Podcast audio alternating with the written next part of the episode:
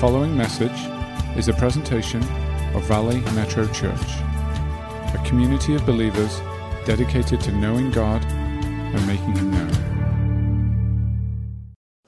I love the last song they were singing. They were singing about take me, take me higher. Take me, God, to a higher place.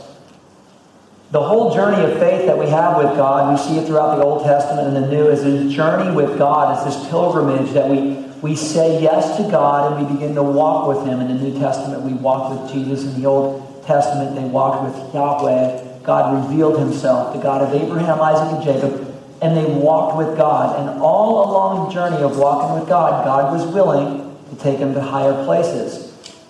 In order for God to take them to higher places, they had to walk victoriously. They had to be obedient to God and walk in faith, and God would meet them with His power. Every time Israel walked with faith and obedience, God would meet them with his supernatural power. Last week we looked at Joshua chapter 6, and there was some amazing revelation last week in what are the, the keys. What are the keys for you and I to walk in victory? How do we walk in success? Why does God give people victory and success? How come God shows up with supernatural power sometimes? And we looked last week at the Jericho principles, the kind of things that God blesses and God rewards and gives victory. It was amazing. But today we're looking at Joshua chapter 7. And right after Israel comes off of this amazing conquest, the biggest military victory in their lives, today the table turns a little bit. And they're dealing with some setbacks. And the reason they're dealing with setbacks is simply because of compromise. It's been said that compromise is to go just a little bit lower than you know what is right. Compromise, just to go a little lower than what God's shown us. Israel, by the way, this is the thesis in the, in the book of Joshua. We're going to be finishing with this chapter today. I want to encourage all you guys to continue reading the book of Joshua. We went through it in the men's uh, group last year. We went through the whole book. I want to encourage you too, but these two chapters, last week and this week, really are the thesis for this entire book of Joshua. How God blesses and gives victory, how He rewards, how He meets us with His power and His presence, and then how we can compromise. And God says, I'm sorry, I can't bless that. And God takes a step back. And then when you read the rest of the book, in fact, when you read the rest of the Old Testament, you see the same tension going on of Israel turning to God saying, We want to get rid of compromise, and God saying, Bravo, I can bless you, I can meet you, I can give you victory, I can provide for you. And then Israel getting a little bit comfortable, a little too comfortable, and starting to relax a little bit and starting to compromise. And as they do, God says, I'm sorry, I can't bless that. And there's this back and forth tension of Israel walking with God and drifting their own way, walking with God and drifting in their own way. And, it's a beautiful snapshot in these two chapters of Joshua because really it's the thesis for the whole Old Testament. So Israel has this compromise. And God cannot bless compromise. Compromise, we're talking about sin, and everyone say the word sin. Sin. Everybody flips out. Don't judge me. You know. Uh, Sin. Sin's a common word. It's as common as people breathing. People sin around the globe. That's why God sent His Son. Sin really means, there's a, few definitions in the Bible that really describe sin really well. The first one is missing the mark. You're aiming, you're aiming at a target, and guess what? You don't hit the bullseye. In fact, you fall short. That's sin. And we all fall short, every one of us, and no one's exempt, so we don't have to freak out when we say sin. Sin that's a bad word. Don't say We all, okay, we all sin and fall short. God knows that. We should know that. Sin is one dimension. That's an area we compromise. Sometimes we don't even aim at the target. We just, yeah, just. Compromise. Compromise. Falling short.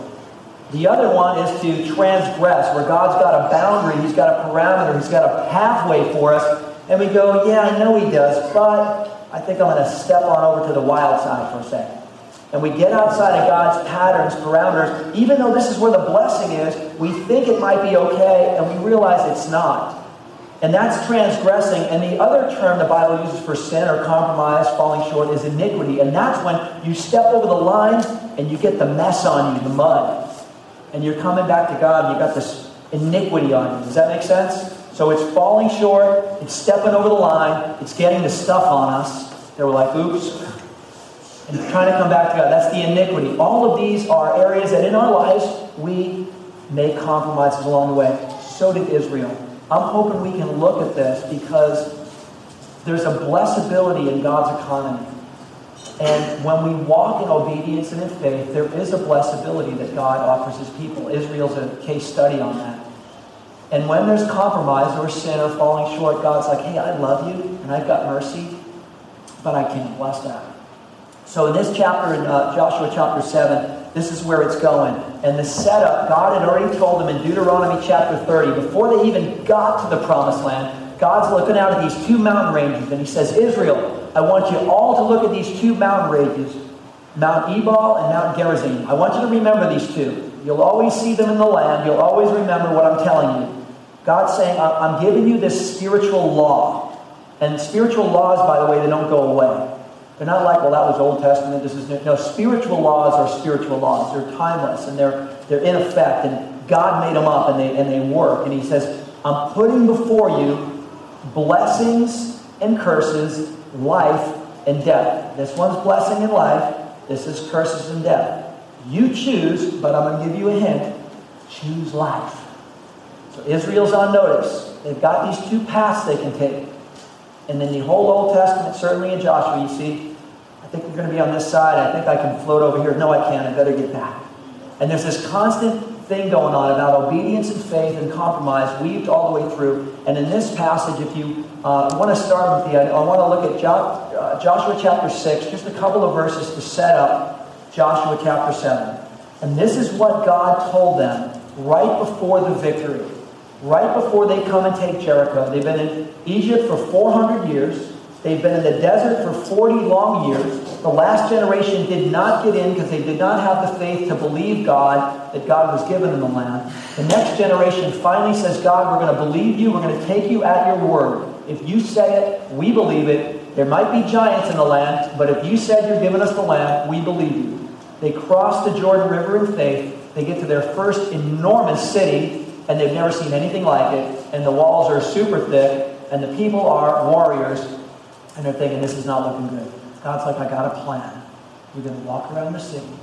You're not going to say a word. You're going to trust me. You're going to carry the ark, which represents my presence. And then on the seventh day, do what I tell you to do and they blow the trumpets and the walls fall down, God exponentially raised the volume and the vibration of their shouts where the, the entire city structure collapsed on all sides and Israel went straight. God's given them the city.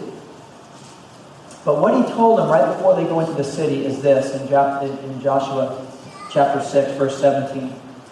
God says, You're going to go in there, but there's there's certain things you need to know. I'm giving you the city, you're taking the land, there's a whole promised land. But there's a couple of things, and God called them devoted things. Would you guys say that with me? Devoted things, one time? Devoted things. God's saying, there's these devoted things I want you to know about.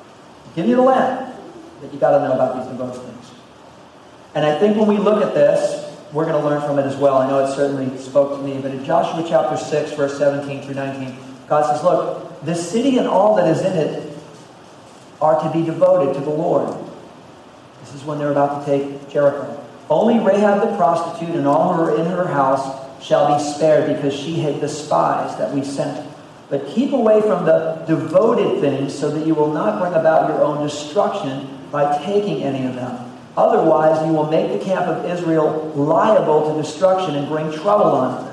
All the silver and gold and articles of bronze and iron are to be sacred to the Lord and must go into his treasury here's this random little two verses dropped in the middle of a battle sequence.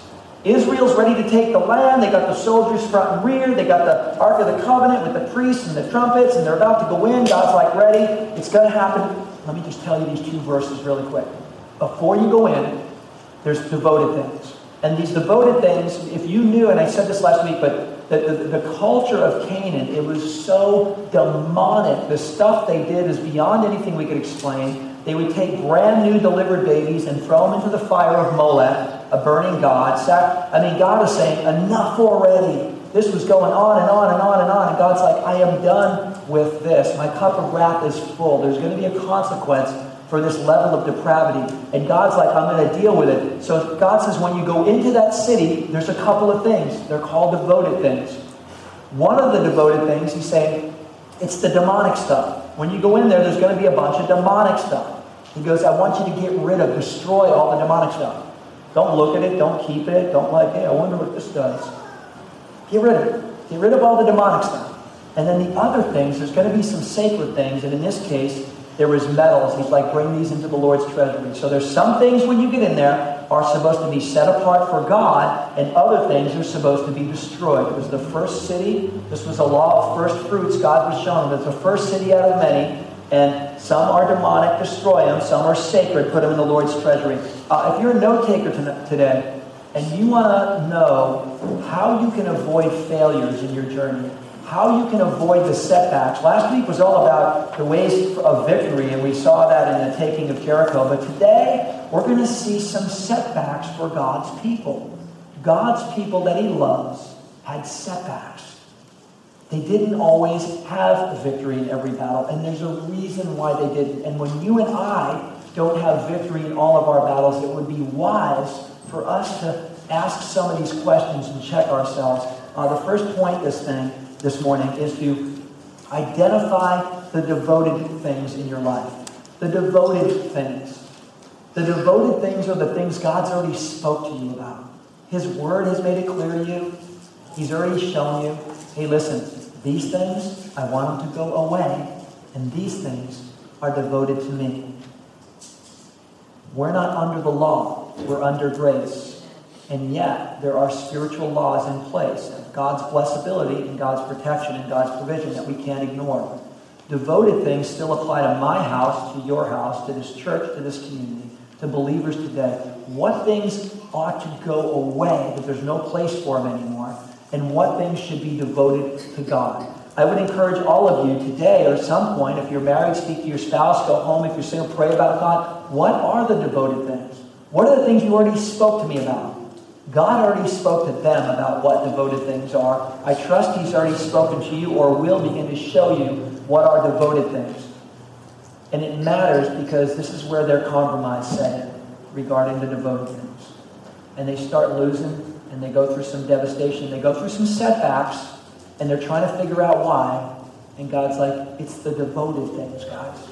Uh, Joshua chapter 7, it goes on to say, but the Israelites acted unfaithfully in regard to the devoted things. Achan, son of Carmi, the son of Zimri, and the son of Zerah of the tribe of Judah, took some of them. So the Lord's anger burned against Israel. Now Joshua sent men from Jericho to Ai, which is near Beth Aven, to the east of Bethel, and told them, Go up and spy out the region. So the men went up and spied out Ai. When they returned to Joshua, they said, not all the people will have to go up against Ai. Send two or three thousand men and, and take it, and do not weary all the people, for only a few men are there. And So about 3,000 men went up, but they were routed by the men of Ai, who killed about 36 of them. They chased the Israelites from the city gate as far as the stone quarries and struck them down on the slopes at which the hearts of the people melted and became like water. Israel just had the most amazing victory in their history. And they turn around with all kinds of confidence, still celebrating, and all of a sudden go through a devastating defeat. And they're all shaken up. It says 36 men died. That's 36 mothers who no longer have a son, 36 wives who don't have a husband, and 36 sets of children who don't have a dad because of something that happened. It's a big deal. Israel's devastated. It says, in fact, their hearts melted. They're like, oh no, now what, God? I don't know about you, but whenever I suffer any kind of setback, my heart melts a little bit too. You guys ever do that? You're like, God, what? What's going on? Have you guys ever done that? Like you're praying or you're hoping and you're believing and whatever, you just keep praying, and all of a sudden it seems like a pretty dramatic setback. Oh, God, what's going what's going on? I thought I thought you were with, with me in this, God, or I thought I thought there was going to be victory here, God, and I I don't know why there's not. And we, we go through the same thing. We ask the same thing. We start doing, if we were honest, why, God? Why? It could have been different, God. You could have made it different, God. You could have showed up and did the miracle, God. You didn't. You could have. Why? Why didn't you do it, God? Did you not hear my prayer? Or why? I think you and I did the exact same thing that Israel did. Why, God? Why didn't you bless us? We're not alone. Joshua and all the elders did exactly that. Why, God? Brought us over. You crossed the Jordan. You knocked the walls down. It's the next city. Why, God? Why did, why did we get a victory? Why did we get a setback like this? Let's read how it goes. Joshua chapter 6.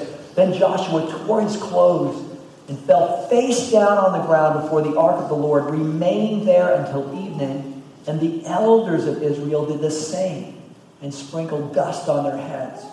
And Joshua said, Ah, sovereign Lord, why did you ever bring this people across the Jordan to deliver us into the hands of the Amorites to destroy us? If only we had been content to stay on the other side of the Jordan. Oh Lord, what can I say? Now that Israel has been routed by its enemies, the Canaanites and the other people of the country will hear about this, and they will surround us and wipe out our name from the earth. What then will you do for your great name? Picture the scene. Joshua and the people are crushed by a setback, a defeat. There was no victory here. They didn't see God show up in his power, in his protection, in his provision, in blessing, and everything they hoped for. They didn't see it. And Joshua is on his face in the dirt. Get the picture. On his face in the dirt, and he's kneeling before the Ark of the Covenant, it says. The Ark represents the very presence of God.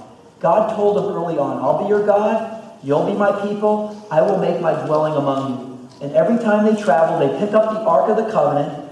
God is dwelling with them, leading them by fire by day, a cloud by day, and fire by night. And they pick up the Ark, and they would move, and they would camp, and they would move. And before they took the first city, they took the Ark with them every step of the way because we need God's presence in everything we do. The second battle, by the way, they didn't take God's presence with them. In fact, the second battle, we don't even see that they prayed. The first text, they were, God, what do we do? God gave them instruction. The second battle against Ai, we don't even see that they prayed. Maybe they did. The Bible's silent on the matter. It doesn't show they prayed. It sounds like they just had a good idea. Ah, it's an easy city. Let's just take two or three thousand guys. No problem. No problem. They don't take the Ark of the Covenant. And after this defeat, Joshua is on his face in the dirt before the Ark of the Covenant, crying out to God all day long, and all the elders are joining him. They're all on their face in the dirt before the ark of God, and it's finally becoming nighttime. Going, why, God? Why, God? Why? Amazing. And then God shows up. God shows up. And God speaks. And this is what he says in verse 10. The Lord said to Joshua, Stand up what are you doing down there on your face? Israel has sinned. They have violated my covenant, which I commanded them to keep. They have taken some of the devoted things. They have stolen. They have lied. They have put them in their own possessions. That is why Israelites cannot stand against their enemies. They turn their backs and run because they have been made liable to destruction. I will not be with you anymore unless you destroy whatever among you is devoted to destruction. Go, consecrate the people. Tell them, consecrate yourselves in preparation for tomorrow. For this is what the Lord, the God of Israel, says That which is devoted um, is among you. O Israel, you cannot stand against your enemies until you remove it. So Joshua and the elders, they're on their face for hours in the dirt before the covenant, thinking that the problem is God. You heard their prayer God, why? Now they're going to think this. Now we're going to lose everything. We shouldn't have crossed the river. Why, God? Why? Why? And they're yelling out to God about the problem. And God says, Gentlemen, get off your face. Get out of the dirt. God's saying, the problem is not me. The problem is you. Whoa. That's a paradigm shift, isn't it? Have you Have you ever wondered that in your life? I wondered that in mine. When we're crying out to God, why, God? Why? And we assume that it's God who's not doing what God must do. We assume that. Aren't we? God, I prayed for this. How come you're not doing what I asked you to do? Sometimes. Sometimes we don't understand the timing of God, the will of God, how He works. We don't always understand. He's sovereign. He's his ways are above ours as the heaven is above the earth. We cannot know all the reasons why this side of heaven, but in heaven we'll know why. However, however, sometimes maybe we're not seeing it because of us. Because Joshua and the elders, who are pretty spiritual crew of people, totally missed this. And they're crying before the ark in their face all day long. Why, why, why? And God goes, Get up. It's not me you guys. It's your camp. There's a problem in your camp. I didn't put it there. You guys did. It's your camp. I gave you guidelines. But you let things in the camp that don't belong in your camp. You let things in your camp that don't belong in your camp. And this would apply to you. And if I let things in my camp, this will apply to me as well. Um, God says, Look, you didn't follow my word. This is what God says. Here's the list of what He says. You didn't follow my word. There's consequences for the compromise, essentially. He says verbatim, You won't be able to stand against your enemies. You'll be running away from the battles. You'll be liable for destruction. I love that mercy. God's not saying you will be destroyed. You're liable for it. I might protect you, but you're liable for destruction. He's telling Israel. And if you don't do something about it, he says, I won't be with you anymore. He says, until you remove the sin, there will be no victory. Wow. See, God set a precedent up here that people would know compromise and sin is a really big deal with God. Remember Adam and Eve walking with God in the garden through the coolness of the day? They're just walking around there in community together. Hey, Father. Hey, children, how are you? Great, Father. What a beautiful day you made today. I'm glad you like it, children. I mean, open dialogue creation. Sin comes in, Ooh, they're off hiding. God's like, hello, where are you? He knows. They're hiding. Why are you hiding? Uh, the woman you gave me, she did it. She's like, no, that, that, that snake that you made, he did it. It wasn't me. It was, you know. And the blame has been shifted for thousands of years ever since, but the reality is sin is compromised and it separates the relationship and there's no blessability. In fact, it puts some consequences in place that we go, why, why, why? And sometimes it's not God, it is us. And in this thing right here, we, we have to realize, as our second point this morning, by the way, if you're a note taker, when we walk away from God's plan, we walk away from God's power. You can't have God's power when we walk away from his plan. And He lays these things out in our life. His Word is full of direction. Of He's given us everything we need for life and godliness. And when we are on notice and we take a giant step sideways, we're seeing a case study with Israel where you can't have the power if you don't want to walk in the in the plan. And, and Israel is learning that really quickly right now. And they're going to struggle with this lesson through the rest of the book of Joshua. The irony is they thought the problem was God. I believe we sometimes think the problem is God. Maybe it's us not doing the word. They heard what the word was, but they didn't do what the word said. And um, God's saying, look, there's a cause for the mess that you're in. The cause is sin in the camp. Now, here's the thing about sin in the camp there's sin in my camp, if there's sin in your camp, the effects of sin are far and wide. Here's what's interesting about and we all sin and fall short. So this is not like, oh, no, we, we all sin and fall short. Sin is no longer the rule. If you're a believer, it's no longer the rule, it's the exception to the rule. It's not a way of life anymore. It used to be, but sin still comes up. And when it does, what do we do? We all sin and fall short. We got to deal with it. The reality is the consequence, the effects of it are a lot further and wider than we think. See, in this story, the person doing the sinning figured, hey, that's my own little thing.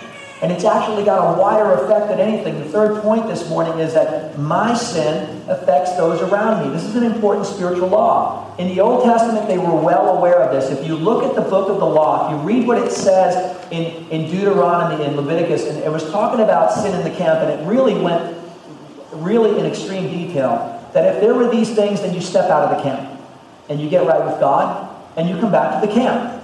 This is the heart of God. This wasn't a man-made thing. This is God like, I'm trying to instruct you in the way this relationship. I want to be your God, and you'll be my people, and I'll make my dwelling among you, and I'll never leave or forsake you, and I'll, I'll show up in power and provision and direction. But when you step out of the plan, I, I, I can't bless that, and I can't pour out my power for compromise. And, and when there's something in the camp, step out of the camp, get right, and come back to the camp. I love you. I take you back. I restore you. He's, he's the God of restoration. But there was a thing about sin going out of the camp, and the reason why God wanted to do that is he didn't want it to affect the whole camp.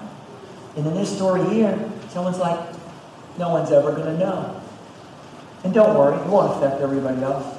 And that's really a big fallacy. The effects are far and wide. My sin affects those around me. Uh, in 1 Corinthians, uh, it says 5 6, a little leaven leavens the whole batch.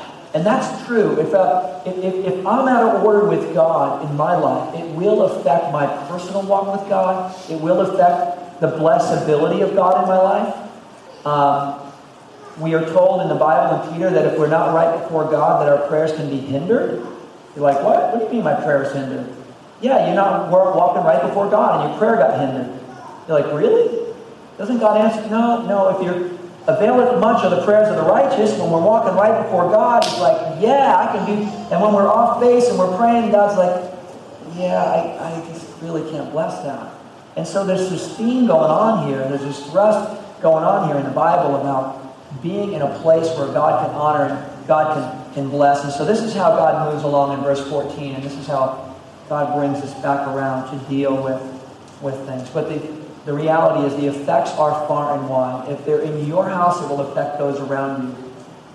You know, it's really easy when someone's sin affects you, it's very easy to say, I'm going through this because somebody sinned against you. If somebody hurt you, for example, somebody sinned against you, if they did something to you that you didn't deserve, or they said something to you, or they whatever. It could be a, a, in, a, in a home, something domestic. It could be where somebody overstepped guidelines, parameters, there's hurt, there's pain. It's very easy to say the consequences of their sin cause this. Is it not? You guys know what I'm talking about? Very, very easy to do that. It's not always easy to say consequences of my sin have affected others. But that's the reality. And God's trying to get them to understand this picture that when there's sin in the camp, there's a lack of blessability. And we, we encourage that for all of our leaders here at Metro, too, for everyone in the church, that if there's sin in our camp, okay, deal with it. That's not a revelation. If sin comes up, stop and deal with it. But the effects are far and wide, and there's a lack of blessability in a personal life, in a home, in a family, uh, in your singleness, if you're single. You know, if, if there's an area where, where you're not walking right before God, you can't expect the blessing. You got you got to consecrate, as he's telling Israel, if you consecrate yourself, means get yourself right again in my presence. Walk away from that. Get rid of the things that don't belong there. The things that are devoted to me, devote to me. The, the things that are devoted to evil, get rid of them. Consecrate yourself. I'm going to do a new thing all over again. But in the meantime, there's a lack of blessing. And this is important because this is the reason. Israel, if they only got this lesson down, they would have saved themselves so many defeats along the way. They had great victories, but they also had defeats because they kept forgetting this particular lesson. I think Christians do as well. It says in verse 14, in the morning, God's calling them, present yourself tribe by tribe. The tribe that the Lord takes shall come forward clan by clan. The clan that the Lord takes shall come forward family by family. And the family that the Lord takes shall come forward man by man. He who is caught with the devoted things shall be destroyed by fire, along that all that belongs to him. He has violated the covenant of the Lord and has done a disgraceful thing in Israel. Early the next morning, Joshua and Israel came forward by tribes, and Judah was taken. The clans of Judah came forward, and he took the Zerahites. The Zerahites. He had said to the clan of Zerahites, Come forward by families, and Zimri was taken. Joshua had his family come forward man by man. Achan son of Carmi, and the son of Zimri, and the son of Zerah. and of the tribe of Judah was taken. Then Joshua said to Achan, My son, give glory to God, the God of Israel, and give him the praise. Tell me what you have done. Do not hide it from me. And Achan replied, It's true. It's true. I've sinned against the Lord, the God of Israel. This is what I've done. I, when I saw the plunder, a beautiful robe from Babylon, 200 shekels of silver, and a, and a wedge of gold weighing 50 shekels, I coveted them and I took them. They're hidden in the ground inside my tent with the silver underneath. So Joshua sent messages, and they ran to the tent, and there it was, hidden in his tent with the silver underneath. They took the things from the tent, they brought them to Joshua and all the Israels, and they spread them out before the Lord. The thesis right here, God's telling them, is there's, there's no victory as long as there's still sin in the camp. I love how the leaders, they didn't walk over, they ran over. They're like, we need victory and we can't have any more defeat. Where is the sin? And they run to it and they uncover it. They uncover it because sin is usually covered. People do go to great lengths to cover sin, to hide sin. Adam and Eve hid, Achan hid. It's the nature of sin to hide it. Um, and the thing about God Almighty is people think that sin is secret or sin is hidden. You know, it's like a little personal, little, little small or it's hidden. And the reality is, nothing's hidden from God. I mean, God sees everything. God saw this sin in the beginning. God knew where this stuff was. And I think it just tells us that that, that we ought to have the, the, the, attitude. It's not, guys, to get all bummed out and like all condemnation. There is no condemnation for those who are in Christ Jesus. This is not a message about condemnation. This is a message about, message about I put before you blessings and curses, life and death. Choose life is God's hint. I'm giving you hint. Choose life. Choose the blessings. But if you compromise, don't expect all your prayers answered. Don't expect God to come through in power and provision in all kinds of ways that you're hoping He does. Don't be expecting God to take us higher when we're not faithful with the little things. He can't make us faithful with the greater things. This is a personal discipleship thing. This is something about my walk with God and your walk with God. It's something about our corporate walk with God. What will we allow in our tent? What do we put up with? How do we treat devoted things? Yeah, I'm under grace. I don't care about devoted things. That's the way some people view it. That's Old Testament. Spiritual laws are spiritual laws. Reaping and sowing is reaping and sowing. That doesn't go away. These are realities. There's a blessability in these things. To God, our fourth point is no, to God, no sin is secret. And in this case, it cost Achan his life. The Bible says the wages of sin is death, but the gift of God is eternal life in Christ Jesus. There's the beauty. That even though we have consequences for what we've done, Jesus said, it's okay, I'll pay the price for those. But one of the conditions, if you look at if you look at the entire thrust of the New Testament, and every New Testament spirit-filled believer, there was one condition. Turn. Turn and follow. That word turn. Achan, he didn't turn. Achan got caught. Achan never confessed anything. He got caught. It's like, Achan, we got you on video. We got you on video, bud. High definition, dude. Boom. We got it. All right, okay, I did it. All right? I did it. Yeah, you did it because we got it, got you on video. But Achan said, never said, you know what? I did something wrong. I want, I want to, I want to get before God. And if he did, there wouldn't have been all this fallout from the consequences. This is my prayer for us. In fact, this would be a good time for the worship team to go come forward. Um, my, prayer is that you and I, individually and us collectively, we walk in victory. That we go to higher places with God. That God can trust us with little things so that we can He can make us trusted with greater things. That we can move forward in the victories, the struggles and the battles and the prayers you have in your life, that God would answer them and bless them. I, I, my prayer is that there'd be an enormous blessability in our life, but it really hinges much on how we view compromise. Is comp- are we casual about compromise? I'm not talking about being legalistic or under the law. We're not under the law, we're under grace. But when we look at spiritual things, when we look at compromise, which by the one definition is to go a little bit lower than we know that is right, compromise. We can't expect the blessability. However, when we aim, well intended, to throw off the sin, the things that entangle us, the things that we know are compromises, say, yeah, I used to do that, but I don't anymore because God's calling me higher. God has revealed to me devoted things, things that are uh, not of Him, that need to simply go away and be destroyed, and other things that are devoted to God. God's revealed these things. I want to kind of chart my course. I don't want to step over the line. If I do, I'm going to run to God. I'm not going to get caught or found out. I'm going to turn and go to Him personally because I want to walk in this, this river of grace, so to speak. I want to walk in this place of blessability. I want to walk in the zone where God can answer my prayers. Availeth much are the prayers of the righteous. I want to walk right before my God. And God will honor that. That's where you want to be. That's the victorious Christian life. Anything with a pseudo compromise in there, God's like, wow, I want to give you victory, but you, you are probably going to get some defeats and setbacks along the way.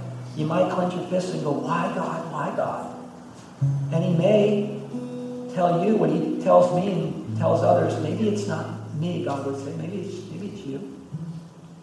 where we have to turn around and search, search our own tent. Is anybody open to searching their tent? Mm-hmm. That sounds good. Search your tent. Check with God on devoted things. And the way you search your tent is you search your heart. And God's revealed things. Everyone's at a different place in their walk and their faith and their revelation of His Word, and the Spirit's call and direction as He's calling you higher to be responsible for. God's revealed things to you. No matter what step of the faith you're at, God's revealing these are devoted things that are devoted to destruction. Get rid of them. These are devoted for me.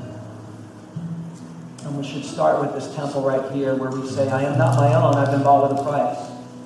I'm not even my own. I belong to Him. The life I now live, I live by faith in the Son of God who died and gave Himself for me. And when you have that kind of modality, you don't want to step over lines. But if you're like, yeah, no, it's my own life, and I'll do what I want with it, I'll make my choices. God's like, wow, it's going to be a, a longer journey. It's going to be a harder journey, and there'll be setbacks. That's not the heart of God for us. The heart of God is that we are more than conquerors in Christ Jesus. The heart of God is that we walk with Jesus. That as the Bible says, we stay in step with the Spirit. Stay in step with the Spirit. And if you and I walk according to the Word and stay in step with the Spirit, then if there is any prayer that's not answered, that's up to God. That's not going to be us.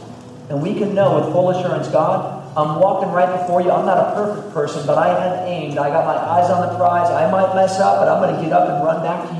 I'm not staying there and making an excuse for it. When I mess up, not if, when I do, I am going to come right back to you because you're full of grace and mercy, and I'm going to keep walking with you and say, Beautiful, my son, my daughter, keep coming. I love you. But when we're over there and go, Yeah, nobody really knows, and it won't affect others, God's like, Wow. Yeah, no, I can't answer that prayer. I can't bless you with that one. And it's not as hard. So I just want to encourage you guys as we close in prayer. Check your camp. Search your tent. Search your heart. Ask God about devoted things that need to go away or to be devoted to Him.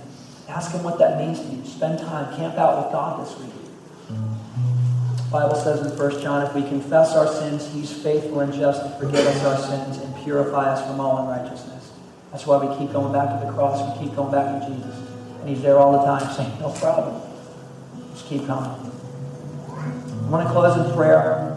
I just also want to encourage you, if you have a prayer need, come up and see our prayer team because life is not easy. And there are struggles along this journey. And there are cries of our heart for prayer. And maybe you do need some breakthrough in some areas. And maybe you don't know why. Maybe you're like, God, I don't think it's anything in my life. I don't know, but I'm crying out to you, God, for this. And I'm not really seeing breakthrough. I want to encourage you, if you have a prayer, a need, a burden, a request, come forward and seek prayer. God is doing amazing things. There's been some physical healings lately that God has graced this community with, not because of us, but because of Him. And you have a need, whether it's physical or it's emotional or it's financial or whatever it is, please come forward and let's stand before God in prayer as we are the type of people who say, God, search this tent. I want to be right before you. I want to have the kind of prayer life that you can honor. I want to have the kind of life that you will bless. I want to walk in the kind of victory that you will say, yes, I can, I can shine my light in, in a person like that. And uh, Lord, that's our prayer this morning. So would you just seal some of these things in our heart, Lord God? Just like we saw the Jericho principles of victory last week, Uh, this week was the other side of the coin where we, where we saw the, the, the reasons for setback and why they occur and why sometimes you don't show up with power. Because maybe it's not you, maybe it is us. And maybe there's things that simply need to go. They don't belong in the camp anymore. They belong back in the desert. We're not in the desert anymore. We're in a new land. So, Lord, would you take those things that are, would you show us, even in our homes or apartments, to go, if we have anything in our house that's actually devoted to destruction, as your word says, it's time to go. Not even sell stuff, just throw it away. It's time to go, let it go. And let us live in a new level of freedom, a new level of consecration, not under the law, but a blessable life that you can pour your spirit out in God. You want to pour your spirit out in available people that are just honest, not perfect, but just transparent before you, God. So would you do that for us, God? Would you take us to a higher ground? Will you take us to places that we haven't been? Will you give us opportunities? We want a life that is blessable. We want the life and the blessings. We don't want the curses or death in any area, of God. Would you show us how to partner with you in faith and obedience to have the kind of life that you will bless? I thank you for that, Lord. I just want to pray, Lord, if any of you today that haven't had just a single day in history where maybe they acknowledge you and they appreciate you uh, and believe you're God, which is a beautiful place to begin, but haven't had that day of literally surrender, of getting off the throne of their life and putting you on it, that's really where life begins, Lord. And I just want to pray uh, for those right now, Lord, who are willing to take that step of faith to say, God, I don't just respect you and honor you. I actually want to commit to following you. I want to make you the Lord of my life. And everyone's eyes closed and head down. that's. Would you just raise your hand this morning? I just want to agree with you in prayer. Amen. Anybody else? Yes. Yes. Hands are going up. Anybody else? Let's say it's commitment time, Lord. Amen. Amen. God will honor this. Yes. Yes. Thank you, Jesus. Lord God, I just pray for those who are saying yes to this new level, this new level of your kingdom, this new level of trust, really, to know that your ways are the best ways and ours aren't, Lord. It's a beautiful day of revelation when that happens. I thank you for moving on the hearts. that You said in that day, don't harden your heart, Lord. And these, these children of yours said, I'm not hardening my heart. You're my loving Father. I got to go your direction, God. Lord, I just pray you seal some things in the heart today that believing that your Son of God came and died on the cross, to die for our sins, to take our place, to pay a price we can never pay. We say thank you. Forgive us for our sins. We turn and follow you. And unlike Achan, Lord, we may slip and we may fall, but we're going to come back to the cross and we're going to go to you, God. We're not going to live in a place of compromise. And Lord God, I just pray for those who said that, Lord, that they would commit to a new level of growing in your revelation and your word, Lord God, that you would begin to do beautiful and amazing things. And if you said that prayer this morning, come up and see our prayer team. We want to just give you a Bible and encourage you in your first steps in the kingdom or for a new level of commitment in your life. God, we love you. We thank you. We ask that you have your way among us. Bless our fellowship lunch after the service. Take us higher, God. We don't want status quo, God. We are part of the fellowship of the unashamed. We have the Holy Spirit power. The die has been cast, the decision has been made. We are disciples of yours. Our past is redeemed, our present makes sense, and our future is secure. We are through and done now with low living, sight walking, smooth knees, colorless dreams, tamed visions. Jesus.